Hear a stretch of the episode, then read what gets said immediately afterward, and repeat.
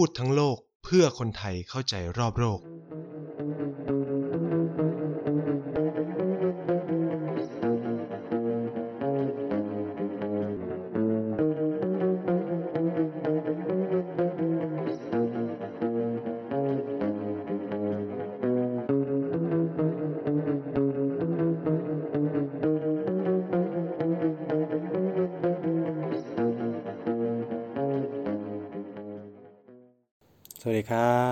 สวัสดีคุณผู้ฟังแฟนๆรายการพูดทั้งโลกนะครับ แล้วก็พบกับไนท์เช่นเคยนะครับกับรายการที่จะมาบอกเล่าเรื่องราว รอบโลกและก็รอบตัวเรานะฮะในทุกๆวันเสาร์อย่างนี้ทาง TBD Podcast นะครับ ก็สำหรับสัปดาห์นี้เนี่ย ตอนแรกเนี่ยไนท์ก็แบบตั้งใจว่าเอ๊ะคงจะแบบเฮ้ยเดี๋ยวเล่าเรื่องประวัติศาสตร์จีนต่อเนาะเพราะว่ามันเหมือนแบบ เเราคุยกันถึงการก่อตั้งสหรัฐประชาชนจีนแล้วใช่ไหมแต่ว่าตอนที่นี่จะเล่าต่อไปเป็นเรื่องของ Gate Leap Forward ใช่ไหมที่จะเป็นแบบนโยบายในยุคของเหมาเจ๋อตุง ที่เขาบอกว่าเป็นช่วงที่มีคนเสียชีวิตมากที่สุดในประวัติศาสตร์โลกเลยนะ ผมต้องใช้คำนี้นะครับ คือการฆ่าล้างเผ่าพันธุ์จริง ๆ เนี่ย มันที่มากที่สุดเนี่ยอาจจะต้องบอกว่าในยุคสมัยของเหมาเจ๋อตุงก็ถือว่า มันมันไม่เชิงเป็นการฆ่าล้างเผ่าพันธุ์แล้วกัน มันเป็นการเสียชีวิตจากการที่คนอดอยากจากนโยบายทางเศรษฐกิจที่ผิดพลาด อาจจะเรียกว่าผิดพลาดก็ได้นะหรืออาจจะมีการวางแผนที่ไม่รัดกุมเท่าไหร่ ก็ทำให้มีคนเสียชีวิตหลายสิบล้านคนในเวลานั้นนะครับในประเทศจีน แต่ว่าเนื่องจากมันมีประเด็นร้อนมากๆนะครับร้อนร้อนพุดเลยนะ ก็เลยนายก็เลยตัดสินใจขอค่อมแล้วกันเออ ว่าจะมาเล่าเรื่องราวเกี่ยวกับเรือดำน้ำนะครับ จริงๆมันก็มีความเชื่อมโยงเนาะกับเเรื่องราวของประเทศจีนด้วยเหมือนกัน เพราะเเรือลำนี้เนี่ยมันเรือทั้งสองสามลำเนี่ยกำลังจะถูกต่อขึ้นโดยประเทศจีนอ่าเฉลยเลยแล้วกันนั่นก็คือนายจะมาคุยเรื่องเกี่ยวกับเรือดำน้ำที่ทางกองทัพเรือไทยกำลังทำเรื่อง จัดซื้อเนาะจริง ๆ เรื่องเรือดำน้ำเนี่ยกับประเทศไทยเนี่ยไม่ได้เป็นของใหม่นะครับ มีมาอย่างยาวนานแล้วนะครับ เกือบ 60 กว่าปีนะกหกสิบกว่าปีที่แล้วเนี่ยประเทศไทยก็มีเรือดำน้ำเป็นของตัวเอง ซึ่งปลดประจำการไปเมื่อปี 2494 มั้ง หลังจากสิ้นสุดสงครามโลกเนี่ย เราก็ปลดประจำการเรือดำน้ำไป ซึ่งเป็นเรือดำน้ำที่เราน่าจะ ได้มาจากญี่ปุ่นนะครับ ไทยเคยมีเรือดำน้ำนะ เออ อย่าว่าอย่างนั้นอย่างนี้นะครับ ไม่ใช่เล่นๆนะครับ ไม่ใช่ขี้ๆด้วยนะ ประเทศอย่างไทยเนี่ย ซึ่งไอสัปดาห์ที่ผ่านมานี่ก็ถือว่าเป็นประเด็นดูเดือดมากเลยเนาะเรื่องเรือดำน้ำเนี่ยมีการคุยกันแบบโอ้โห หลายซ้ำหลายซ้อนหลายซ้อนหลายเงื่อนเหลือเกินนะครับว่าสรุปแล้วเนี่ยมันจำเป็นหรือไม่จำเป็นอ่ามันทำไมต้องซื้อตอนนี้อะไรเงี้ย อันนี้พูดถึง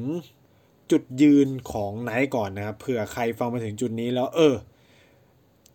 ตัดสินใจว่าฉันจะฟังต่อหรือไม่ฟังต่อดีไหมอะไรเงี้ยเราก็ก็ต้องพูดก่อนว่า ผมมีความคิดเห็นส่วนตัวว่าไทยควรมีเรือดำน้ำนะ ควรมีใช่ว่าควรมี แต่ว่าถามว่าจำเป็นไหมต้องมีตอนนี้เวลานี้เนี่ย ในความคิดผมเนี่ยนะ ควรจะให้มันผ่านวิกฤตไปก่อน สักสองสามปี ผ่านวิกฤตเศรษฐกิจเนี่ยไปก่อน คือเหมือนกับว่ามันชะลอการซื้อได้ คือถามว่าจำเป็นต้องมีไหมจำเป็นต้องมี แต่ว่าต้องซื้อตอนนี้ไหมไม่ไม่จำเป็นต้องซื้อตอนนี้ คุณสามารถชะลอไปได้ต้องเข้าใจว่าคือคือคือคือมันต้องคิดสิกองทัพเรือมันต้องคิดนะในความคิดผมเขาต้องคิดนะว่าเออแบบประเทศ ประสบปัญหาวิกฤตเศรษฐกิจแบบนี้ โอเคแหละ คุณอาจจะบอกเออมันผ่อนจ่าย 7 ปีนะ แต่ปีทึ่งปี 64 ต้องจ่ายประมาณ 3,000 กว่าล้านคำถามก็คือ ไอ้เงิน 3,600 กว่าล้านเนี่ย มันเอาไปทำอย่างอื่นได้เยอะแยะเลยนะ คือมันไม่ใช่เงินน้อยๆนะ นั่งคำนวณดีๆ เนี่ย เราสามารถแจกคนไทยกับทั้งประเทศได้แบบอตีกลมๆอะ่ะ เออ เจ็ดห้าสามสิบห้าเนาะเจ็ดห้าสามสิบห้าคนไทยได้คนละห้าสิบบาท เออ มันก็ไม่ใช่น้อยนะ เอาจริงๆคือเอาคิดไปตีเอาไปทำอย่างอื่นก็ได้สามพันกว่าล้านก็ถือว่าเยอะมากนะ ซึ่ง เดี๋ยวเราจะมาคุยกันในเชิงรายละเอียดนะครับผมก็จะมาไล่เรื่องราวของอีเรือดำน้ำว่า เออเหตุผลความจำเป็นอะไรเงี้ยว่าทำไมต้องมีอะไรเงี้ยนะครับ เพื่อเอาจริงเราต้องคุยกันด้วยหลักเหตุผล ให้มันมากๆนะครับต้องมองให้รอบด้านนะคือก็ต้องพูดอย่างนี้ว่านท์เองเนี่ยก็เรียนทางด้านนโยบายสาธารณศึกษาเนาะหรือ public policy study แล้วก็เราก็มีโอกาสเรียนเรื่อง international relation หรือความสัมพันธ์ระหว่างประเทศ ซึ่งมันก็จะเรียนเรื่อง ความมั่นคงระหว่างประเทศเรียนอะไรด้วยนะครับ ซึ่งหลักคิดเนี่ยมันก็จะมีความต่างกัน จริง ๆ ผมเคยถูกชจริง ๆ ในชั้นเรียนเนี่ยก็มีการตั้งคำถามกันบ่อยครั้งมากนะครับ โดยเฉพาะในวิชานโยบายสาธารณศึกษาเนี่ยคือประเด็นความมั่นคงเนี่ยปฏิเสธไม่ได้เนาะคือไม่ว่าจะกองทัพบบกกระทรวงกลาโหมอะไรเนี่ยก็ใช้งบประมาณแผ่นดิน เพื่อมันมีความเกี่ยวข้องกับงบประมาณแผ่นดินเนี่ยก็จะมีความเกี่ยวข้องโดยตรงกับเรื่อง Public Policy หรือนโยบายสาธารณะอย่างหลีกเลี่ยงไม่ได้ต้องพูดอย่างนี้นะครับสิ่งสำคัญเนี่ยคำถามที่เราเนี่ยคนโดยเฉพาะในคนที่เรียนเรื่องนโยบายสาธารณะเนี่ยหนึ่งในสิ่งที่เราต้องทำก็คือการประเมินนโยบาย การประเมินนโยบายเนี่ยมันหลายคนเข้าใจว่าการประเมินนโยบายจะจัดทำหลังจากมันบรรลุผลไปแล้ว หรือมันทำเสร็จไปแล้วนะครับจริงๆการประเมินนโยบายสามารถทำได้ตลอดเวลา จริง ๆ ต้องทำตั้งแต่ก่อนที่นโยบายจะออกด้วย คือการประเมินนโยบายเริ่มขึ้นตั้งแต่เฮ้ยการกำหนดปัญหาเนี่ยคือเราจะมีการเรียนเรื่องที่เรียกว่า policy cycle หรือวงจรนโยบายสาธารณะเนาะมันจะเริ่มตั้งแต่การตั้งประเด็นปัญหา เมื่อเป็นเมื่อเราได้ประเด็นปัญหาก็นำมาสู่การจัดตั้งอ g e n d a ใช่ไหมอ g e n d a หรืออหัวข้อการกำหนดหัวข้อ เมื่อมีการกำหนดหัวข้อเราก็จะมาเขาเรียกว่า เข้าสู่กระบวนการจัดทำนโยบายเพื่อจะแก้ไขปัญหานั้นอ่ามีทางเลือกนโยบายอะไรด้วยมี policy choice policy alternative เอ่อมีทางเลือกนโยบายอะไรบ้าง จากนั้นก็จะมาสู่ policy making คือการตัดสินใจเรื่องนโยบาย เมื่อ policy making เสร็จเนี่ยเราก็จะเข้าสู่กระบวนการของรัฐสภาเพื่อผ่านนโยบายใช่ไหมเมื่ออผ่านนโยบายเสร็จก็จะเป็น policy implementation หรือการ นำนโยบายไปปฏิบัติโดยส่วนราชการ ซึ่งกระบวนการก่อนนั้นเนี่ยเป็นเรื่องของฝ่ายการเมืองแล้วก็ฝ่ายข้าราชการเนาะในการวางแผนที่จะนี่ส่วน implementation แน่นอนเป็นส่วนราชการล้วนๆเลย เมื่อ implementation เสร็จเราจะมีสิ่งที่เรียก policy evaluation คือการประเมินประมวลหรือประเมินผลทางด้านนโยบายว่า เออ ที่เราตั้งเป้ากันไว้เนี่ย ว่าเออนโยบายนี้จะช่วยแก้ปัญหานี้นี่สร้างผลลัพธ์เท่านี้เนี่ยมันได้ตามนั้นไหมถ้ามันได้ก็สอบปัญหาสู่การแก้ไขปัญหา ถ้ามันไม่ได้ก็สู่ปัญหาใหม่หรืออะทำไมมันถึงแก้ปัญหาไม่ได้อะไรเงี้ยมันก็จะเป็นวัฏจักรไปมาแบบนี้เนาะแต่ว่าคนที่เรียนนโยบายสาธารณะ หรือใครที่สนใจเนี่ยก็ก็ต้องพูดกันอย่างนี้ว่า การประเมินนโยบายสามารถทำได้ตลอดเวลาเนาะตั้งแต่ เราก็ต้องประเมินตั้งแต่เฮ้ยปัญหาที่เราตั้งอะมันถูกไหมนะครับ อันนี้เป็นเป็นคำถามที่เอ่อหลายคนอาจแบบมองว่า เอ้ย การตั้งประเด็นปัญหามันไม่ค่อยมันสำคัญจริงเหรอ เอาจริงการตั้งการมองปัญหาเนี่ยในการกำหนดนโยบายสาธารณะเนี่ย ผมพูดอย่างหนึ่งว่ามันคือหัวใจสำคัญเลยว่านโยบายนั้นจะสำเร็จหรือไม่สำเร็จ เพราะถ้าคุณเข้าใจปัญหาผิดปุ๊บ ทั้งกระบวนการก็จะผิดหมดเลยนะครับ นี่เป็นความสำคัญอย่างมากของการกำหนดนโยบาย ฉะนั้นการมองปัญหาเนี่ยต้องละเอียดต้องลึกให้มากที่สุดว่าเฮ้ยปัญหาอันเนี้ยเป็นปัญหาหรือไม่เป็นปัญหาก่อนอย่างแรกคือ มันเป็นปัญหาหรือไม่เป็นปัญหาก่อน ต่อมาคือไอ้ปัญหาที่เราเข้าใจอะ เราเข้าใจถูกหรือเปล่าว่ามันเป็นปัญหา เออ เช่น บางเรื่องผู้กำหนดนโยบายมองว่ามันเป็นปัญหา แต่คนที่อยู่ในพื้นที่ชาวบ้านที่อยู่ตรงนั้นอะไรเงี้ยไม่ได้รู้สึกว่านี่มันเป็นปัญหาอะไรเลย เข้าใจไหมยกตัวหรือคนอื่นรู้สึกว่ามีปัญหา แต่คนที่ไอเนี้ยมองว่ามันไม่ได้เป็นปัญหา ซึ่งพอคุณเข้าไปแก้มันจะเกิดปัญหาใหม่ตามเข้ามา ผมยกตัวอย่างนะครับ ง่ายๆแบบที่เขาเรียกว่าเป็นเรื่องมันจะมีเรื่องประเด็นนโยบายสาธารณะที่มันโอลพ่อเยอะเหตุผลสำคัญคืออะไรครับ คือภาครัฐเนี่ยมักจะมองปัญหาจากบนลงล่าง บนลงล่างคือมองยังไงใช่ไหมเอ่อคือมองแบบเฮ้ยฉันคิดว่ามันควรจะเป็นแบบเนี้ยมันควรจะเป็นแบบเนี้ยโดยที่ไม่ได้ถามชุมชนนะ สิ่งที่เกิดขึ้นคือ มันก็เลยกลายเป็นว่าพอทำลงไปแล้วเนี่ย โดนประชาชนต่อต้าน หรือไม่ได้รับการสนับสนุน หรือไม่ได้แก้ปัญหาที่แท้จริง หรือทำไปก็ไม่มีประโยชน์ เช่นสร้างนู่นสร้างนี่ถามว่าชาวบ้านอยากได้ไหม ไม่รู้แต่จะสร้างไว้ก่อน เพราะว่ามีมีงบมาอะไรประมาณเนี้ยมีแบบนี้เยอะมาก เวลาเอาจริงนะครับคนที่เรียนรัฐศาสตร์ จำนวนมากเลยปัญหาใหญ่นะ ไม่ได้เรียน Public Administration หรือบริหารรัฐกิจ หรือรัฐประศาสศาสตร์ ซึ่งมีความสำคัญมากต่อการมองประเด็นหลาย ๆ อย่างมากเลยคือยกตัวอย่างผมยกตัวอย่างง่ายๆเช่น ประเด็นเรื่องทรงผมเนี่ย มันมีคำถามมากมายว่า เอ้ยรัฐมนตรีสั่งการลงไปแล้วทำไมมันแต่ละโรงเรียนถึงปฏิบัติไม่ได้อะไรเงี้ย คำตอบง่ายๆเลยคือความล่าช้าของระบบราชการนะครับ ความล่าช้าของระบบราชการ ความตึงตัว ความนู่นความนี่ของมันรวมถึงความเป็นใหญ่ของระบบราชการที่รัฐมนตรีก็ไม่สามารถเปลี่ยนอะไรได้มาก ระบบคือต้องพูดอย่างนี้นะครับว่า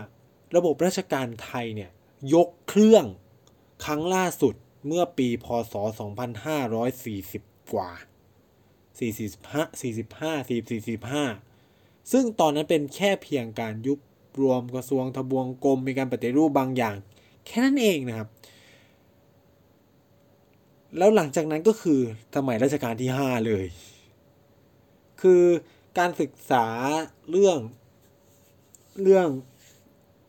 บริหารธุรกิจเนี่ยหรือรัฐประศาสตร์เนี่ยเราก็จะบอกว่าประเทศไทยเนี่ยบริหารโดยระบบที่เราเรียกกันว่า กลมมาที่ปไตยหรือการที่กลมเป็นใหญ่อ่ากลมเป็นใหญ่คืออะไรนะครับ คือพอพูดถึงกระทรวงกระทรวงหนึ่งในประเทศไทยเนี่ยมันจะประกอบไปด้วยกลมหลาย ๆ กลมใช่ไหมพูดอะนึกภาพง่ายๆกระทรวงกลาโหมเนี่ยกองทัพหรือเหล่าทัพแต่ละเหล่าก็เหมือนเป็นกลมกลมหนึ่งนั่นแหละสิ่งที่เกิดขึ้นก็คือต่างคนก็ต่างทำนะครับ ไม่ได้คุยกัน เพราะรู้สึกว่า ตัวเองก็ใหญ่เหมือนกันทำให้เอาจริง ๆ แล้วปลัดกระทรวง ไม่มีอำนาจ อะไรเลย นอกจากมียศถาบรรดาศักดิ์ที่ใหญ่ แต่ว่าไม่ได้บริบริหารจัดการอะไรได้ เหมือนกันผู้บัญชาการทหารสูงสุดในไทยเนี่ยอำนาจน้อยมาก แล้วก็คุมเรื่องตัวเองเท่านั้นไม่มีสิทธิ์ คือสังเกตดิเวลาดูโผทหารน่ะกลายเป็นว่าผู้บัญชาการกองทัพบบกเนี่ย ดูจะแบบมีอำนาจมากกว่าผู้บัญชาการทหารสูงสุด ซึ่งคำถามที่ไนงงตลอดเวลา แล้วมึงแล้วคุณจะใช้ชื่อตำแหน่งผู้บัญชาการทหารสูงสุด เพื่อในเมื่อผู้บัญชาการทหารสูงสุด ไม่สามารถคุมเหล่าทัพได้อะไรประมาณเนี้ยคือเหล่าทัพใครเหล่าทัพมันอะไรเงี้ยเหมือนกันนะครับกรมแต่ละกรมเนี่ยก็มีอิสระของตัวเองปลัดกระทรวงก็คุมไม่ได้รัฐมนตรีก็คุมอะไรไม่ได้นะครับฉะนั้นเนี่ย นี่มันก็เลยเป็นปัญหาของตัวระบบที่มันมีอยู่มานะ อันนี้ก็จะต้องเท้าความไป มาถึงเรื่องอีเรือดำน้ำเนี่ยอีเรื่องเรือดำน้ำเนี่ยก็มีลักษณะแบบนั้นเลยนะครับ กองทัพเรือก็เหมือนมีธงมา ก็คือเขามองอะผมก็จะใช้แว่นตาของกองทัพเรือมาเล่าให้ทุกคนฟังนะครับ การแล้วจากนั้นผมก็จะค่อยๆ ตีกองทัพเรือทีละ เทปนี้โดนแบนโดนได้เลยเอออย่าแบนผมเลยครับคุยกันด้วยหลักวิชาการนะครับ เราคุยกันด้วยหลักวิชาการนะอันไหนผิดก็ ไม่น่าจะผิดอะ่ะคือดูมาหลายส่วนมาก ๆแล้ว แล้วก็ผมก็บอกตั้งแต่ต้นแล้วผมสนับสนุนนะครับ ให้มีแต่ว่าเรามามองปัจจัยกันดู กองทัพเรือเนี่ยเขาเคยมีเอกสาร ออกมาเหมือนกันเรื่องว่าทำไมต้องซื้อเรือดำน้ำนะครับเอ่อความตลกของเอกสารชิ้นนั้นคือ การกล่าวอ้างคำของแบบ การกล่าวอ้างคำเมื่อนานมาแล้วมากอะว่าทำไมประเทศไทยถึงมีถึงจำเป็นต้องมีเรือดำน้ำเนาะเอ่อแล้วทำไมภูมิศาสตร์อะไรเงี้ย ซึ่งไอกรตอนเอ่อ ที่เราได้เห็นชัดกว่านั้นมากขึ้นเนี่ยก็คือการถแถลงของกองทัพเรือเมื่อล่าสุดใช่ไหมเมื่อประมาณต้นสัปดาห์ไหมซึ่งเอาจริง ๆ ก็เป็นประวัติศาสตร์ชาติไทยนะผมต้องใช้คำนี้ที่ข้าราชการออก เอ้ยไม่เชิงว่าเป็นประวัติศาสตร์ชาติไทยหรอก เพราะว่ากระทรวงการคลังก็ทำบ่อยๆ แต่ว่ามันไม่เคยเห็นแบบข้าราชการอะ กองทัพเรือคือข้าราชการเนาะออกมาตอบโต้นักการเมือง อันเนี้ยไม่ค่อยเห็นเท่าไหร่ ผมต้องพูดงี้ ยิ่งในโลกประชาธิปไตยด้วยแล้วเนี่ย ผมก็อาจจะต้องบอกว่า จริง ๆ มันต้องจบในชั้นกรรมาธิการ แต่ผมเข้าใจว่า เพราะว่าฝ่ายเพื่อฝ่ายค้านเนี่ย มองว่ามันมีปัญหาก็เลยเอาออกมาจากชั้นกรรมาธิการจริงๆมันควรจะเคลียร์กันให้จบในชั้นกรรมาธิการแล้วยิ่งไปกว่านั้นเนาะต้องพูดงี้ยิ่งไปกว่านั้นในหลายประเทศอะไอการคุยกันในชั้นกรรมาธิการอะถ่ายทอดสดนะครับ แต่ประเทศไทยเนี่ยไม่แน่ใจไม่ไม่เห็นการถ่ายทอดสดเท่าไหร่ อืมเอ่อ มันก็เลยนำมาสู่การตอบโต้กันในสื่อสังคมออนไลน์รวมถึงข่าวนะครับ ว่านู่นนี่นั่นทำให้กองทัพเรือก็ต้องมาแถลง ซึ่งเขาก็หยิบยกข้ออ้างใหญ่ๆนะจะบอกว่าข้ออ้างไหมก็ไม่รู้ ก็เขาก็ใช้ประเด็นเรื่องภัยคุกคามทางทะเลที่มันเพิ่มขึ้นปัญหาความตึงเครียดใช่ไหมในทะเลจีนใต้ ปัญหาความขัดแย้งและพื้นที่ทับซ้อนกับเพื่อนบ้านไม่ว่าจะเป็นกัมพูชา มาเลเซียพม่า เวียดนามอ่าแล้วก็ส่วนใหญ่จะเป็นประเด็นในเชิงยุทธศาสตร์ใช้เยอะผมใช้คำนี้ว่ามันเป็นประเด็นยุทธศาสตร์ใช้เยอะนะเอ่อเอ่อซึ่งเอาจริงก็ไม่ค่อยเห็น ว่าไม่ใช่ว่า ผมก็ไม่เห็นว่า มันจะมันจะตอบคำถามอะคำคำถามของคนทั่วไปอะเนาะเพราะว่าผมพูดอย่างนี้ว่ากองทัพเรือเนี่ย สิ่งที่เขาพูดเนี่ยถามว่าผิดไหมคำตอบก็คือ ไม่ได้ผิดมากนะ ไม่ได้ผิดมาก แค่ว่ามันไม่ตอบคำถามของคนที่เขาถามคำถามมันคือว่าทำไม ต้องซื้อตอนนี้ เออคำถามคือทำไมต้องซื้อตอนนี้ แต่ว่าสิ่งที่กองทัพเรือไปตอบเนี่ย พูดไปถึงความจำเป็นต้องปกป้องผลประโยชน์ทางทะเลยี่บสี่ล้านล้านอะไรเงี้ยเอิมคือคนที่สนับสนุนให้ซื้อกองทัพให้ซื้อเรือดำน้ำเนี่ย ก็อาจจะมีความเห็นสอดคล้องกัน กับสิ่งที่กองทัพเรือพูดนะนะผมก็เป็นคนหนึ่งที่เอิมเราปฏิเสธไม่ได้หรอกว่า ในขณะที่เพื่อนบ้านอะมันมีเขามีเรือดำน้ำกันหมดเนี่ย ซึ่งไม่เราไม่สามารถรู้ได้นะว่าเขาดำมาดำเล่นกันในพื้นที่เราหรือเปล่า เพราะมันตรวจไม่เจอ มันเลยจำเป็นต้องมีกองเรือดำน้ำในการตรวจจับพวกเรือดำน้ำไง ซึ่งเขาก็มีโอกาสที่จะสำรวจอ่าวไทยสำรวจทะเลอันดามันของบ้านเราจนพรุนไปหมดแหละ ฉะนั้นการมีเรือดำน้ำก็จะป้องปรามอะไรพวกนี้ได้นะครับเอ่ออันนี้พูดในมุมของการเป็นในประเด็นเรื่องความมั่นคงก่อนนะ ความมั่นคงอันนี้คือมุมมองผมจะพูดเป็นประเด็นนะประเด็นในทางความมั่นคงเนี่ยก็ต้องบอกว่าเนี่ยเเรือดำน้ำมาช่วยในเรื่องนี้ แล้วก็เรือดำน้ำก็จะมาช่วยในเรื่องการต่อรอง ในบางเรื่องที่มีความจำเป็นเช่นมันอาจจะว่า คือเรามีอาวุธเพื่อไม่ต้องลบ ผมต้องใช้คำนี้นะครับ เออ คือมันอาจจะเป็นคำทางการทหารแบบใหม่หรือเปล่าหรืออะไรไม่รู้นะต้องในความคิดผมคือการมีอาวุธที่ทันสมัยเนี่ย เพื่อไม่ต้องลบไม่ใช่เพื่อลบนะ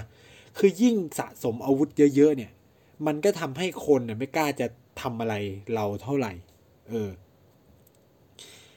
เช่นเดียวกันนะครับ การที่ไม่มีอะไรเลยเนี่ยก็เป็นความเสี่ยงนะครับ คือหลายคนอาจจะบอกว่าเฮ้ยมันมันไม่ได้มันในยุคสมัยนี้มันไม่มีใครทำสงครามกันแล้ว นู่นนี่นั่นว่ากันไปนะครับ สิ่งที่ผมจะพูดก็คือคุณพูดอะก็ถูก อ่าโอเคมันอาจจะไม่มีการทำสงครามกันแล้วนะครับ แต่ว่าหากมันมีเปอร์เซ็นต์ในการเกิดสงคราม 0.001%เปอร์เซ็นต์เนี่ย แล้วปรากฏว่าประเทศไทยไม่พร้อมเนี่ย บอกได้เลยว่า เราจะแพ้สงคราม100%นต์นะครับ มันจะไม่ได้แพ้สงคราม0.01นะครับ มันแพ้สงคราม100%นต์นะครับ เมื่อไม่มีความพร้อมในการทางนี่มันคือปัญหาของเรื่องความมั่นคงกับการซื้ออาวุธยุทโธปกรณ์เว้ยเเวลา อย่างที่บอกคือเราเรียนผมเรียนเรื่องนโยบายสาธารณะใช่ไหมเช่น นโยบายสาธารณะทางเศรษฐกิจง่ายมาก การอัดเม็ดเงินลงไปเท่านี้เนี่ยจะสร้างผลลัพธ์มันคือเนี่ยเราต้องการเห็นผลลัพธ์คือ เกิดตัวทวีคูณทางเศรษฐกิจจากพันล้านขึ้นไปเป็นห้าพันล้านอ่ามีการกระจายรายได้อ่ากลุ่มเกษตรกรได้รับเงินอะไรเงี้ยใช่ไหมเจ้าจะเห็นว่าผลลัพธ์มันชัดเจน แต่คำถามคือ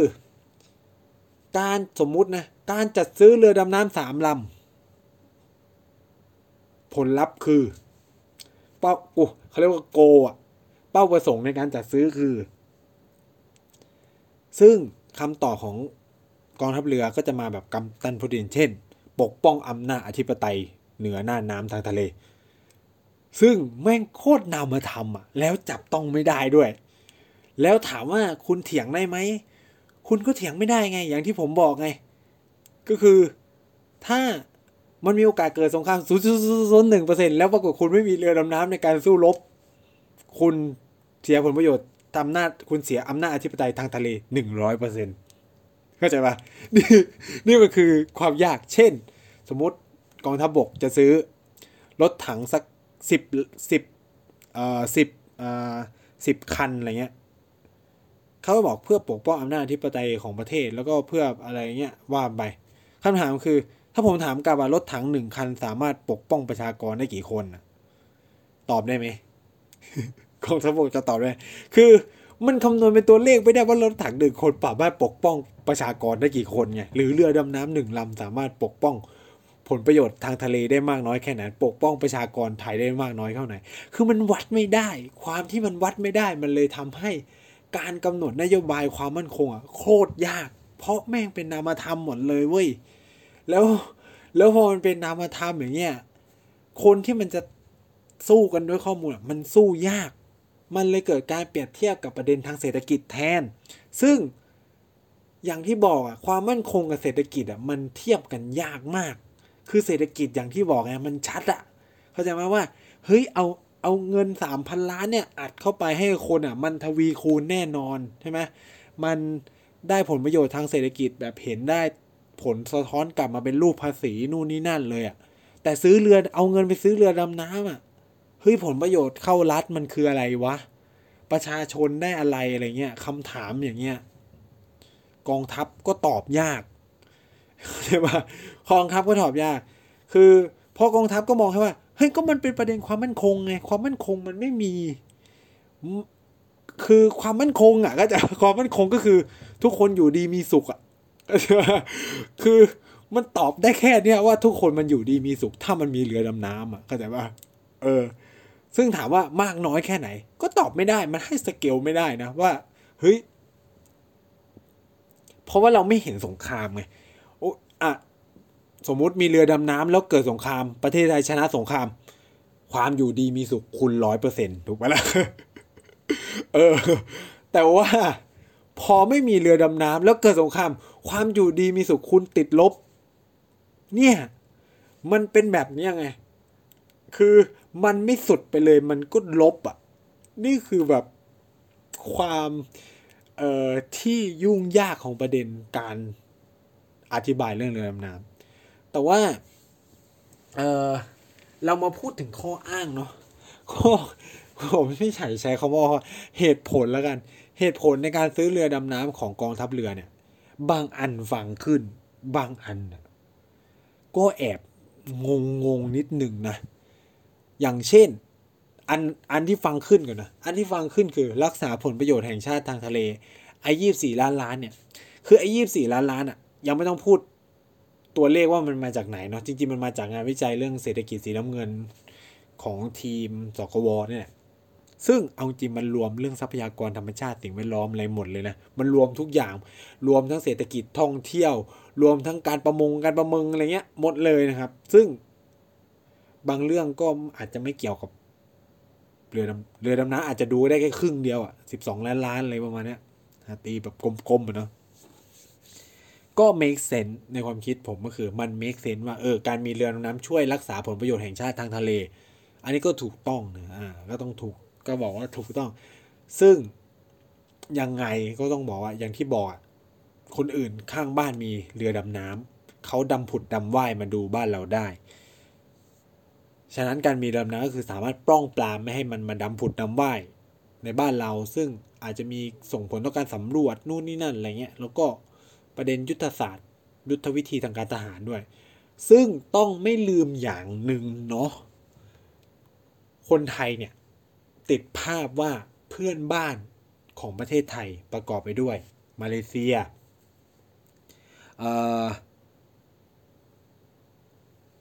กัมพูชา ลาว พม่า แค่นี้เราติดว่าเพื่อนบ้านเรามีแค่ 4 ประเทศ แต่นั่นคือเพื่อนบ้านทางบกเท่านั้นนะครับ เพื่อนบ้านทางทะเลของไทยเนี่ยประกอบไปด้วย มาเลเซีย กัมพูชา เวียดนาม อันนี้แล้วก็พม่าอาเซียน อาเซียนสี่ประเทศนี้ ตอนนี้สี่ประเทศนี้นะครับ อาเซียนสี่ประเทศนี้ มีแค่กัมพูชาไม่มีเรือดำน้ำมูฟไปอีกนิดหนึ่ง เรามีพรมแดนทางทะเลติดกับประเทศบังกลาเทศนะครับ ซึ่งปัจจุบันบังกลาเทศมีเรือดำน้ำและสองลำแล้วจากการที่ผมคุยกับเพื่อนคือบังกลาเทศกำลังสั่งซื้อเรือดำน้ำเพิ่มอีก 8ลำรวมเป็น 10ลำนะครับแต่นอกเหนือไปจากนั้นคือ เรามีพรมแดนทางทะเลติดกับอินเดีย ซึ่งเป็น emerging power นะครับ คือ อันเนี้ยมีความสำคัญมาก เพราะว่า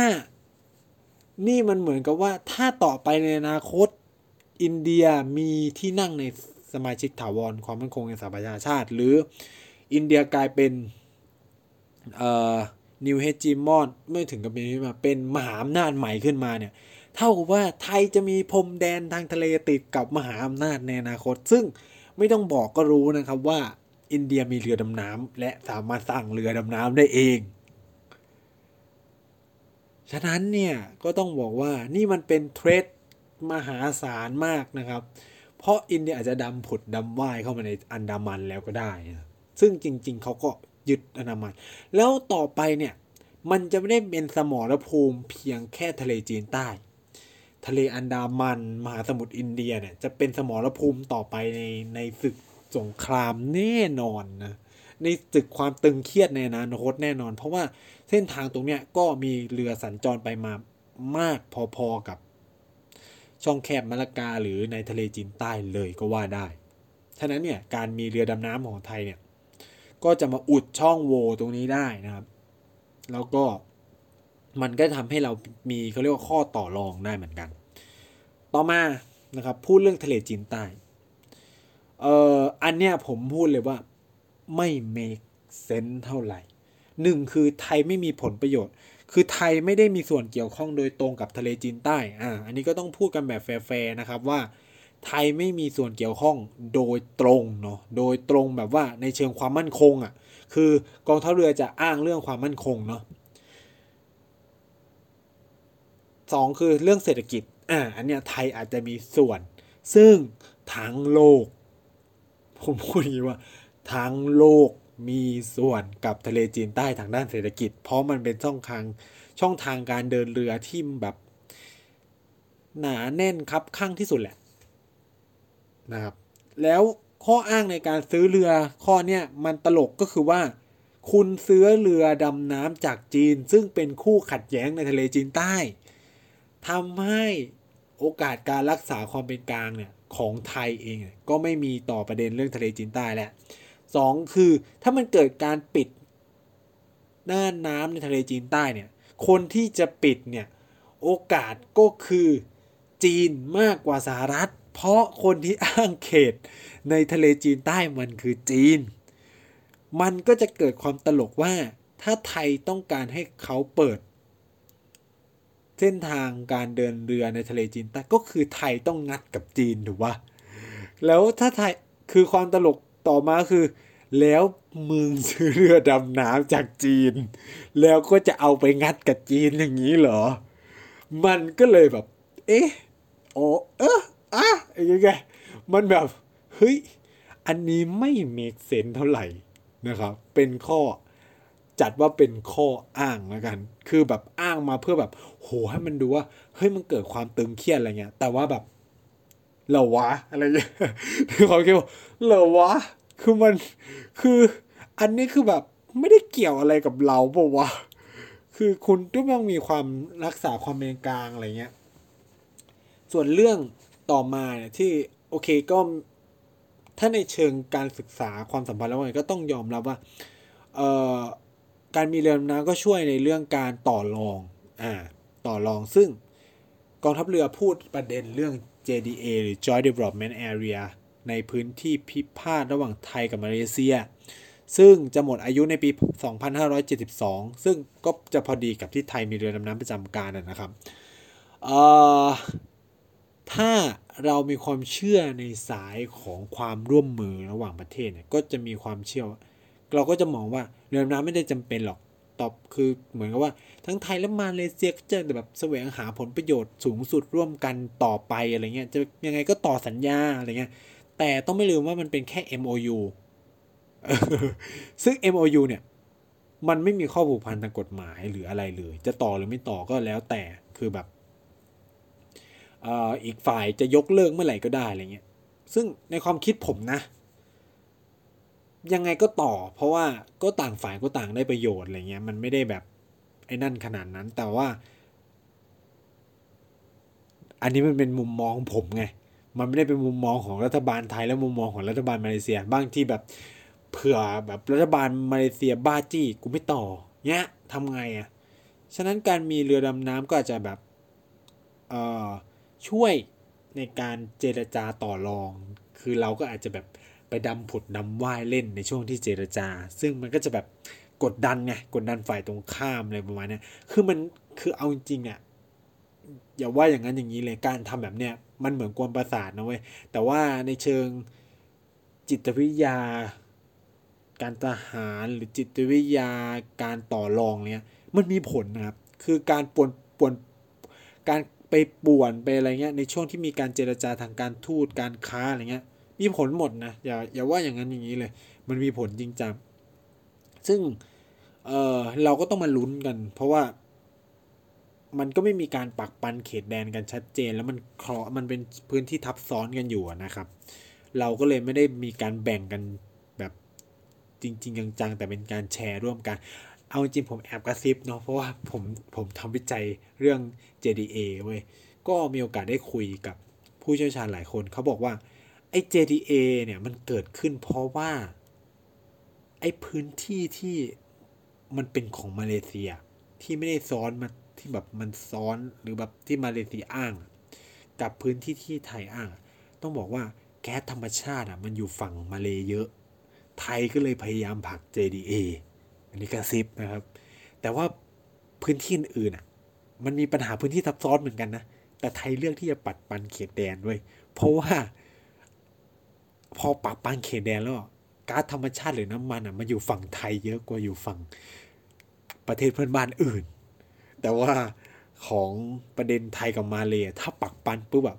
แก๊สมันจะไปอยู่ฝั่งมาเลยเยอะ ไทยก็เลยเลือกเอา Joint Development Area ดีกว่าก็คือ ผลประโยชน์ร่วมกันหารครึ่งเข้าใจก็คือว่าคือถ้าแบ่งอะกูเสียผลประโยชน์เยอะแน่นอนอะไรเงี้ยแต่ว่าถ้าแบบแชร์กันอะเออโอเค เราได้เท่ากัน แต่ว่าเอาจริงก็เหมือนกับมาเลเซียเสียเปรียบอะไรเงี้ย ฉะนั้นเนี่ยเขาก็พยายามต้องต่อสัญญาเขาพยายามอะฉะนั้นการมีเรือก็อาจจะช่วยตรงนี้ แต่ว่ามันก็จะมีประเด็นเรื่องกฎหมายทางทะเลอะไรเงี้ยนะว่าเออมันมีการนับเกาะไม่นับเกาะอะไรอันนี้ก็ต้องว่ากันต่อไปเนาะเออ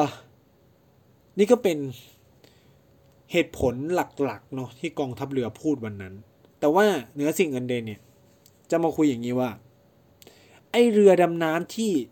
กองทัพเรือจะจัดซื้อมันมีความหามากอย่างหนึ่งคือ S 2 6 T ไม่ใช่ S 2 6โปเปโกอะไรอันนั้นมันนมนะครับ เออ S 2 6 T ซึ่งเราจัดว่าเป็นหยวนคลาสนะครับหยวนคลาสก็คือเรือดำน้ำขนาดใหญ่ของจีน อ่า คือไอชื่อจริง ๆ ของมันคือของ S 2 6 T เนี่ย มันคือ Type 039A นะครับ Type 039A Submarine หรือ หยวนคลาสมันเป็นเรือดำน้ำดีเซลไฟฟ้านะครับ ซึ่งมีความเบาแล้วก็มีระบบ AIP ซึ่งมันเป็นแบบอากาศอะไรเงี้ยนู่นนี่นั่นเป็นเรือที่ทันสมัยมากๆของจีนเนาะลำหนึ่งซึ่งผลิตได้นะครับ มีศักยภาพสูงพอสมควร คือถ้าเรานับเนี่ย ถ้าเราจะจัดซื้อสามลำก็ตกสามหมื่นกว่าล้าน ก็ตกลำละหมื่นกว่าหมื่นกว่าล้านเลยสามหมื่นหกไหม เขาตั้งวงเงินไม่สามหมื่นหกนะถ้าผมจำไม่ผิดนะครับเอ่อซึ่งตอนแรกเนี่ยเหมือนกับว่าคนที่มาเสนอกับเราก่อนเนี่ยเป็นเยอรมันแต่ปรากฏว่าเขาเสนอให้ได้แค่ คือเราตั้งไว้สามหมื่นหกพันล้านครับเยอรมันเสนอให้แค่สองลำซึ่งแน่นอนจีนก็รู้แหละ ถ้าเราถ้าจีนเสนอสองลำสู้ไม่ได้ จีนให้ไปเลยสามลำพร้อมกับนู่นกับนี่นะครับ คือต้นแบบของเรือ เหตุผลที่จะใช้คำว่าต้นแบบเพราะ เรือดำน้ำ S26T ไม่เคยมีบนโลกใบนี้นะครับ และทุกวันนี้ก็ยังไม่มีอยู่บนโลกใบนี้นะครับ อันนี้เป็นความจริงที่เราก็ต้องมาลุ้นกันนะครับ ประเทศไทยจะเป็นชาติแรกที่ได้ใช้เรือลำนี้ของโลก เพราะที่จีนก็ไม่มีเรือดำนี้นะครับ คือ เราแค่เอาแบบของ e t y p e 039A เนี่ย มาดัดแปลงนะครับ ลดสเปคบ้าง มีปรับให้ตามความเหมาะสมบ้าง ตามความต้องการของทางกองทัพเรือไทยเนี่ย จนเกิดมาเป็น S26T ซึ่งไทยเนี่ยเริ่มลงนามกับจีนไปตั้งแต่ช่วง คุยกับจีนตั้งแต่ประมาณช่วงวันที่ตั้งแต่ปี 2015 แล้วนะครับ ซึ่งไอเรือคลาสหยวนเนี่ย มี 2 ประเทศเท่านั้นสั่งซื้อจากจีนนะครับ 1 ก็คือประเทศไทย 2 ก็คือประเทศปากีสถาน ซึ่งปากีสถานเนี่ยจะจะซื้อเกรดที่เล็กลงมาหน่อยนะครับ เป็นเกรด 039B เนาะซื้อทั้งหมดประมาณ 8 ลำมั้ง อืม เออ ซื้อ 8 ลำ วงเงิน 50,000 กว่าล้านนะครับ ไทยนี่วงเงิน สามหมื่นสามหมื่นกว่าล้านเอ้ยของของของปากีห้าพันล้านนี่ของไทยสามหมื่นหกพันล้านเฮ้ยไม่น่าจะใช่นะ อ๋อบาทนะครับ บาท แต่ของปากีสถานคือห้า million U US dollar นะครับ ก็ตกพอๆกัน แต่ด้วยความอันนี้ได้8เพราะว่ามันเป็นเกรดที่เล็กกว่าแล้วในราคาที่แบบเอา30คูณมันก็จะตกประมาณ 3 5 5 1 5 1 5พันล้านบาทของปากีอะไรเงี้ย ซึ่งของปากีเนี่ยก็เป็นเป็นรุ่นอัปเกรด ก็จะไม่มีในจีนเหมือนกันนะครับ ก็จะเป็นการผสมผสานอะไรเงี้ย เอ่อ แต่ความต่าง ผมต้องใช้นี้ ความต่างอย่างสำคัญระหว่างปากีสถานกับการซื้อเรือดำการซื้อเรือดำน้ำของไทยเนี่ยก็คือว่า มันมีข้อตกลงพิเศษที่ทางการปากีสถานทำกับจีน ซึ่งไม่มีในของไทยก็คือ ทางการปากีสถานขอต่อรองให้มีการสร้างศูนย์ฝึกเรือดำน้ำในประเทศปากีสถาน อันนี้ข้อที่ 1 ข้อที่ 2 นะครับ ทางการปากีสถานขอให้มีการต่อเรือดำน้ำบางส่วนในประเทศปากีสถาน ซึ่งก็ไม่มีในไทย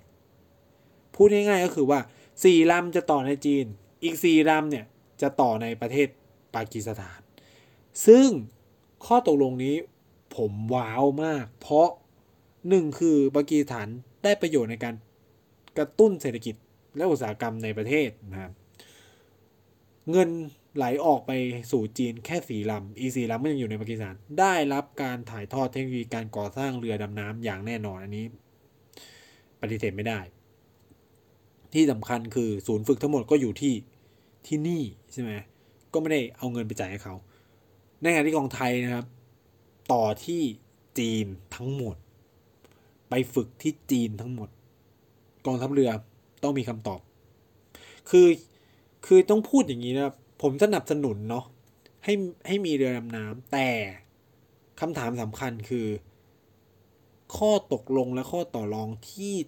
กองทัพเรือเนี่ย ไปทำกับทางการจีนเนี่ย มันให้ประโยชน์อะไรกับคนไทยในมิติอื่นไหมนอกเหนือจากมิติความมั่นคง ถ้าเราเห็นเนี่ย เนี่ย อย่างเคส เนี่ยผมยกง่าย ๆ เลยปากีสถานน่ะนี่มันคือแบบได้ผลประโยชน์ทั้งทางเศรษฐกิจและอุตสาหกรรมอย่างแน่นอน แล้วก็ในอนาคตด้วย ไทยล่ะ นี่คือมันคือจ่ายเงินออกไปอย่างเดียวเลย หรือจะบอกว่าอู่เรือไทยไม่มีศักยภาพหรือพูดง่ายว่ากองทัพเรืออาจจะยังไม่ได้ลองต่อรองอะไรเลยก็ได้ อันนี้ผมก็ไม่รู้ ฉะนั้นเนี่ยปัญหาของเรื่องเรือดำน้ำในไทยที่มันจะกำลังจะซื้อเนี่ยมันไม่ได้อยู่เพียงแค่ว่าทำไมต้องซื้อนะครับ กองทัพเรือต้องตอบให้ได้ว่าทำไมคนไทยต้องเอาเงินจำนวนนี้ ไปแลกกับ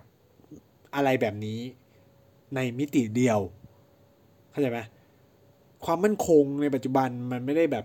เป็นเรื่องอันนี้แล้วมันมีความมั่นคงมนุษย์มีความมั่นคงหลายอย่างทำไมข้อต่อรองที่กองทัพเรือทำกับจีนถึงไม่สามารถส่งเสริมผลประโยชน์ทางเศรษฐกิจ ให้กับไทยบ้าง เช่น เอาทำไมคุณไม่ลองให้ อู่เรือในไทยร่วมต่อกับจีนอะอย่างน้อยก็คือช่วยอู่ต่อเรือในไทย ซึ่งศักยภาพมีอยู่แล้วนะครับ หรือทำไมคุณไม่เอาแบบข้อต่อรองเช่น ถ้าเราซื้อเรือดำน้ำนี่อ่าก็ขอให้รัฐบาลจีนเนี่ยช่วยซื้อผลไม้ช่วยซื้อสินค้าไทยจำนวนเท่านี้เท่านี้อะไรเงี้ยเป็นการแลกเปลี่ยนได้ไหมอะไรเงี้ยครับเพราะว่าตอนนี้จีนต้องการ ความร่วมมือทางด้านยุทธศาสตร์เขาก็มีคือเขารู้แหละว่าของพวกนี้มันเป็นบาเกนเป็นการแลกเปลี่ยนกันอะไรเงี้ยอันที่มันเหมือนแบบเฮ้ยจ่ายเงินเพื่อซื้อเฉยๆเลยอะเอาจริงนะคือมันเป็นอะไรที่งงงงมากโดยปกติการซื้ออาวุธสงครามมันคือการแลกเปลี่ยนนะครับ ผมพูดอย่างนี้ทุกคนอย่าตกใจเนาะเวลาแบบเห็นกองทัพไทยแบบสั่งซื้อรถถังจากอเมริกานู่นนี่นั่นเนี่ย หลายครั้งมันซื้อเพราะว่าต้องแลกกับการที่ สหรัฐจะไม่แบนเรื่องนู้นสหรัฐจะไม่แบนเรื่องนี้ เพราะว่าไทยได้ดุลการค้าอะไรเงี้ยมันเป็นแบบนี้เยอะมาก เช่น ยกตัวอย่างเช่นเวลาอินเดียเนี่ยเวลาตอนที่โมดีไปเยือนทรัมป์เนี่ยสิ่งที่ได้กลับมาคือดิวซื้ออาวุธทั้งเครื่องบินทั้งรถถังเนี่ยเต็มไปหมดเลยนะครับ เพื่อแลกกับการที่สหรัฐจะไม่ ยกเลิกไอ้อะไรข้อยกเว้นทางด้านภาษีอย่างอินเดีย นี่มันเป็นผลประโยชน์ทางเศรษฐกิจนะครับ คือการซื้ออาวุธเนี่ยมันไม่ได้แบบเป็นเรื่องความมั่นคงเพียวๆ ซึ่งผมงงกับกองทัพเรือมาก หรือว่าพอใจกับการที่เฮ้ยจีนมอบให้สามลำในราคาเท่านี้ก็ถือว่าบุญหัวแล้วอะไรเงี้ยหรอ โดยที่เฮ้ยเราไม่แลกกับประเด็นเศรษฐกิจอย่างอื่นเลยเหรอวะ เช่น คือถ้าแบบเออเขาถ่ายทอดเทคโนโลยีหรืออะไรเงี้ยผมก็แบบโอเคเลยนะ มันก็เออมันก็คุ้มอะไรเงี้ยต่อไปเราอาจจะแบบต่อเรือดำน้ำเองได้ในอนาคตอะไรอย่างเงี้ยแต่นี่คือแบบเอ้ยมันไม่มีอะไรต่อจริงๆหรอเนาะอันนี้ก็ต้องคิดทบทวนนะ ส่วนตัวอย่างที่ผมบอก เออเรือดำน้ำมันจำเป็นแหละ แต่ตอนเนี้ยกองทัพเรือต้องรู้นะ ต้องรู้ว่ามันไม่เหมือนตอนที่คุณขออนุมัติซื้อ สถานการณ์วิกฤตเศรษฐกิจในไทยเนี่ยมันย่ำแย่มาก ผมก็บอกว่าตอนที่ตอนที่นายอัดอยู่เนี่ยครับนายมาเที่ยวผูกเอ่อกระบี่พูดงี้ครับ เงียบมากร้านค้าคือปิดเยอะมาก คือเอาจริงพูดตรงๆนะ นี่คือหาข้าวลาดแกงกินอะหาคือแบบร้านอาหารนะ เดินไกลมากกว่าจะหากินได้อะเพราะร้านค้าปิดเยอะมากจนแบบแทบจะไม่มีอะไรกินอะคือแบบสุดท้ายเราจะกินอาหารเซเว่นอะไรเงี้ย เออเซเว่นก็คือปิดเยอะมากเหมือนกัน นี่มันสะท้อนอะไรหลายอย่างมากคือคุณคุณเชื่อออกมาจากแบบเซฟโซนของคุณนี้ เออเขาคืออย่างที่บอกอะ่ะ มันเป็นปัญหาของแบบการมองแบบกลมอะ่ะ ก็คือแบบกูได้รับเงินจัดสรรมา แล้วก็จะใช้อะ่ะทำไมอะเออ ก็คือคือเขามีความคิดกันแบบนี้นะครับ ในระบบราชการ เงินถ้าไม่ใช้ต้องส่งคืนคลังเลยแล้วปีหน้าก็จะถูกตัด เงินถ้าใช้เหลือปีหน้าจะถูกตัด อันนี้เป็นปัญหาของระบบงบประมาณของประเทศไทยมาก เช่น บางกระทรวงหรือหน่วยงานใช้เงินอย่างมีประสิทธิภาพมากเช่นสมมุตินะครับ คือประเทศไทยมันจะใช้ระบบของงบประมาณแบบล่วงหน้าก็คือ คุณมาโนเอาว่าปีหน้าคุณจะทำเรื่องอะไร โดยใช้เงินเท่าไหร่ใช่ไหม ค่เนี้ยก็ยากแล้วนะ คือแบบใครไม่จะรู้ว่าแบบปีหน้า เราจะต้องทำอะไรและใช้เงินเท่าไหร่ ของอึมันจะมูลค่าเพิ่มขึ้นไหมของมันจะราคาลงไหมหรืออะไรเงี้ยใช่ไหมอันนี้เอาง่ายๆก่อน ฉะนั้นเวลาตั้งงบประมาณเนี่ยก็จะมักตั้งกันไว้สูงไว้ก่อน เพราะเผื่อไงเผื่อขาด ไม่ได้เผื่อเหลือนะเผื่อขาด เราก็จะตั้งงบประมาณไว้สูง ไว้ก่อน อันเนี้ยก็เหมือนกันแหละ ก็ตั้งไว้ก่อนนะก็ตั้งไว้ พอ เวลาการจัดสรรงบประมาณเนี่ยก็จะเป็นเรื่องของรัฐสภาใช่ไหมในการคุยกันอะไรเงี้ยคือการเสนองบประมาณเนี่ยเสนอโดยรัฐบาล รัฐบาลก็จะเป็นรวมของแต่ละกระทรวงมา แล้วรัฐสภาเนี่ยก็จะมาดูอีกทีว่าเออมันเหมาะสมนู่นนี่นั่นแล้วก็จะมีคณะกรรมาการนู่นนี่นั่นเอาจริงอยากให้อยากให้อาจารย์เกียรติกายก็สิบน่าจะพูดเรื่องนี้แบบ หรือไม่ก็แบบ ทเวนตี้เซกของอาจารย์เด่นเดี๋ยวลองถามแกดูนะครับให้ลองให้แกมาลองคุยว่าเออกระบวนการงบประมาณอะไรเงี้ยอะก็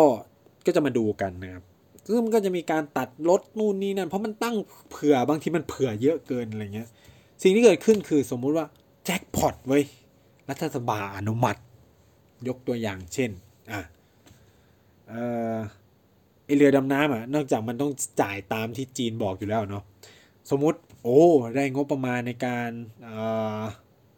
จะทำโครงการจุดๆมาสักหนึ่งล้านบาท ปรากฏว่าปีนั้นเนี่ยเหล็กราคาลงทำให้การใช้จ่ายการซื้อวัสดุในการก่อสร้างหรืออะไรซึ่งเป็นระยะเวลาสมมติก่อสร้างอะไรเล็กๆอะ่ะปีเดียวอะไรเงี้ยปรากฏเหล็กราคาดง ประมูลไปประมูลมา ผู้รับเหมาประมูลได้ในราคาเพียงเก้าแสนฉะนั้นเนี่ยได้มาล้านหนึ่งจะเหลือหนึ่งแสนใช่ไหมเอ่อเฮ้ยอันนี้มันไม่ได้วะต้องเป็นโครงการต่อเนื่องมันถึงจะแบบเห็นชัดมาก อันนี้แล้วกันเอ่อฉะนั้นเนี่ยพอมันได้มาใช่ไหมปุ๊บคำถามคือหนึ่งแสนไปไหน คือแบบสมเอาไม่ต้องเหล็กราคาเนี่ยแบบเอาไว้แบบว่าเฮ้ยแบบ คนบริหารโครงการคือเก่งมาก ที่จะแบบคุยกับผู้รับเหมาจนแบบ อ่า ผู้รับเหมาได้กำไรแล้วก็ โอเครัฐก็คือเสียเงินน้อยจนแบบเหลือแค่เก้าแสนอะไรเงี้ยคำถามคือหนึ่งแสนไปไหนคำตอบคือคืนคลังนะครับคืนคลังไปแล้วปีหน้าถ้าจะมีสมมติอันนี้เป็นโครงการสร้างฝายใช่ไหมปีหน้าจะมีโครงการสร้างฝายอะคุณจะตั้งล้านหนึ่งไม่ได้แหละคุณจะต้องมาตั้งที่เก้าแสน นี่คือคำว่าเงินมันหาย ฉะนั้นเนี่ยเวลาหน่วยงานราชการได้รับการจัดสรรเงินมาเนี่ยเขาก็จะหาวิธีเว้ยหรือจะเป็นพวกรายจ่ายประจำใช่ไหมเขาจะหาวิธีทำยังไงให้ใช้เงินให้หมด นี่เป็นปัญหาเป็นความปัญญา อะไรก็ไม่รู้ของประเทศไทยนะครับ คือตอนที่ผมเรียนวิชางบประมาณคือผมงงมากคือเฮ้ยนี่คือการใช้จ่ายซูรุ่ยซูร่ายของระบบราชการแบบ หาที่สุดไม่ได้อะคือแบบเงินเหลือก็ดีแล้วไงใช่ไหมมันก็ควรจะไปทำอย่างอื่นหรืออะไรเงี้ยปรากฏว่าคืนแล้วตัดด้วย ก็คือคุณรอบหน้าคือไม่สามารถขอเต็มเท่าเดิมได้อีกแล้วอะไรเงี้ย แทนที่เฮ้ยคนกลุ่มนี้เก่งนะ มันควรจะแบบเอื้ออำนวยให้เวลาเขาขออนุมัติงบประมาณทำได้เร็วขึ้นหรืออะไรเงี้ยเป็นรางวัล นี่คือไปตัดงบเขา ด้วยเงี้ยทีนี้คนมันก็แบบ แล้วคณะพวกข้าราชการก็แบบเฮ้ยกูต้องใช้เงินให้หมด มันก็เลยเกิดสิ่งที่ว่าศึกษาดูงาน สังเกตนะครับ การศึกษาดูงานเนี่ย จะเริ่มตั้งแต่ สิงหากันยาเนี่ย สิงหากันยาเนี่ยจะเป็นการศึกษาดูงานกันถล่มทลายนะครับ เพราะว่าจะหมดปีงบประมาณหรือเวลาเราดูเนี่ยโหถนนถนนเนี่ยมันเริ่มสร้างโอ้มัน จะสร้างแต่เนี่ยเมษาชอบมาสร้างหน้าฝนทุกคนสงสัยไหมทำไมต้องมาทำถนนหน้าฝน เพราะมันจะสิ้นปีงบประมาณเขาต้องเร่งรัดการจ่ายเงินเว้ยไม่งั้นเงินจะโดนเอาคืนอะไรเงี้ยนี่คือเรื่องประเด็นงบประมาณซึ่งเดี๋ยวมาคุยเทปหนึ่งเลยก็ได้วันนี้ผมเรื่องนี้คือสนุกมากครับ นี่เหมือนกันกองทัพเรือก็รู้สึกว่า ก็กูได้รับการจัดสรรมาแล้วไงเข้าใจไหมฉะนั้นก็ต้องทำต่อไปสิจะมาแก้นู่นนี่นั่นอะไรเงี้ย ไม่ได้อะไรเงี้ยปีที่แล้วก็คืนไปแล้วเขาก็พูดอย่างนี้ใช่ไหมโอ้โหเขาพูดได้แบบนี่มากเลยปีแล้วก็คืนไปแล้วไงมันก็เลยทำให้การจัดซื้อล่าช้า ซึ่งมันอนุมัติมานานนมแล้วนู่นนี่นั่นอะไรเงี้ยแต่กองทัพเรือก็บอกเองว่าการที่ขอเลื่อนการจัดซื้อออกไปเนี่ยมันเสียแค่เครดิตคือความเชื่อมั่น ซึ่งผมพูดตรงๆนะจีนก็เข้าใจแหละแหม ถูกไหมคือต้องพูดอย่างนี้ว่า การเลื่อนซื้อไม่ได้หมายความว่าฉันจะไม่ซื้อเว้ยฉันก็ยังซื้อแต่แค่ว่าตอนนี้มันเกิดประเด็นปัญหาเศรษฐกิจนู่นนี่นั่น ขอเลื่อนออกไปก่อนได้ไหมอะไรประมาณนี้มากกว่า ซึ่งถามว่าจีนก็รู้แหละ คือถ้าดึงดันซื้อต่อไปแล้วเศรษฐกิจพังขึ้นมา มันจะหนักกว่าเดิมนะ แล้วคุณต้องไปเจรจาทีหลัง คือตอนนี้มันยังไม่เซ็นสัญญาซื้ออีกสองลำไง คือถ้าคุณเซ็นไปปุ๊บมันก็จะมีความผูกพันแล้วว่าคุณต้องเจียดเงิน ถ้าสมมติคุณจะยกเลิกซื้อเนี่ยคุณก็ต้องไปเจรจานู่นนี่นั่นวุ่นวายไปหมดเลยนะ อันนี้ก็จะต้องใช้ความสามารถส่วนบุคคลแหละ แต่ในเมื่อคุณยังไม่ได้ลงนามหรืออะไรเงี้ยในการจ่ายเงินแบบจริงจังเนี่ยก็คุยกันไปก่อนสิชะลอไปก่อนเออปีสองปีได้ไหมหลังโควิด เศรษฐกิจกลับมาฟื้นอะไรเงี้ยผมว่าจีนเข้าใจแหละ เพราะจีนก็อยากได้ไทยเป็นพันธมิตร และจีนก็อยากขายของนะครับ อย่าลืมว่า คุณไม่ได้มีแค่จีน ถ้าจีนไม่ขายให้ก็ไปซื้อคนอื่น เข้าใจไหม มันไม่ได้มีความจำเป็นต้องไอ้นี่เว้ย นี่เป็นอะไรที่ กองทัพเรือครับ คุณต้องคิดให้มากกว่านี้ คืออย่ามองแค่ประเด็นทางความมั่นคงอย่างเดียว ประเทศชาติมันมีหลายเรื่องที่ต้องจัดการอะไรเงี้ยนะครับ ก็ขอฝากไว้ อันนี้ก็เป็นเทปพูดทั้งโลกที่ฉีกที่สุดแล้วมั้ง เออ มาบ่นแบบ ก็พูดทั้งโลกจริงอะเออนะครับ ก็หวังว่าหลายคนก็จะได้เห็นมุมมองในประเด็นเรื่องการจัดซื้อเรือดำน้ำมากขึ้นเนาะว่ามันมีประเด็นอะไรนั่นอะไรเข้าใจว่าหลายๆคนก็อาจจะมีความเห็นใกล้ๆกันแหละ แต่ว่าผมเนี่ยไม่แค่ไม่ค่อยเห็นด้วยคนที่บอกว่า เออเดี๋ยวนี้เขาไม่ลบกันแล้วซื้อมาทำไมซื้อเรือดำน้ำไม่เห็นจะมีประโยชน์อะไร เอาไปแล้วก็เปรียบเทียบซื้อข้าวซื้ออะไรเงี้ย คือผมไม่ได้เห็นด้วยกับอะไรแบบนั้น คือผมว่ามันคุยคุย คุยกันได้ด้วยหลักเหตุผลมากกว่านี้อะไรแบบเนี้ยเออนะครับ ก็ยังไงก็ฝากรายการพูดทั้งโลกด้วยนะครับ แล้วก็ถ้าใครสนใจอยากคุยกันเรามี Twitter Twitter นะครับ at nice talk th นะครับ n i c e t l t a l k t h นะครับ nice talk ก็คือพูดทั้งโลกแหละ พิมพ์ว่าพูดทั้งโลกก็ได้ ถ้ามีข้อข้อสงสัยอยากถามเรื่องอะไรอยากให้พูดเรื่องอะไรก็ติดแฮชแท็กพูดทั้งโลกนะครับ เดี๋ยวนายก็จะไปตาม อ่านให้นะครับอ่าแล้วก็จะมาเล่าให้ทุกคนฟังเนาะอ่าสะแล้วก็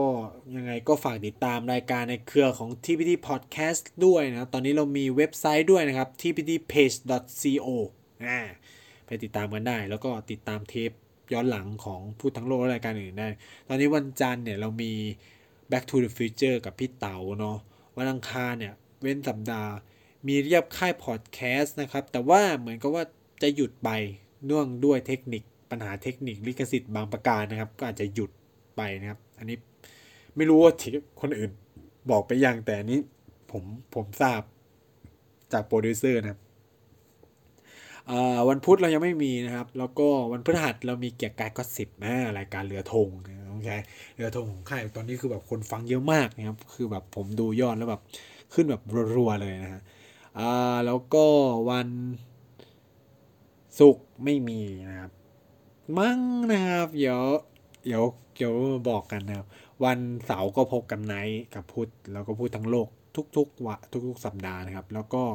วันอาทิตย์นะมีเด็กสร้างชาติสัปดาห์เว้นสัปดาห์เนาะก็ไว้จะมาติดตามกัน เดี๋ยวแอบกระซิบนะครับ แอบกระซิบทีพีดีจะมีรายการใหม่นะครับทีพีดีเป็นการใหม่รอติดตามนะครับ อ่า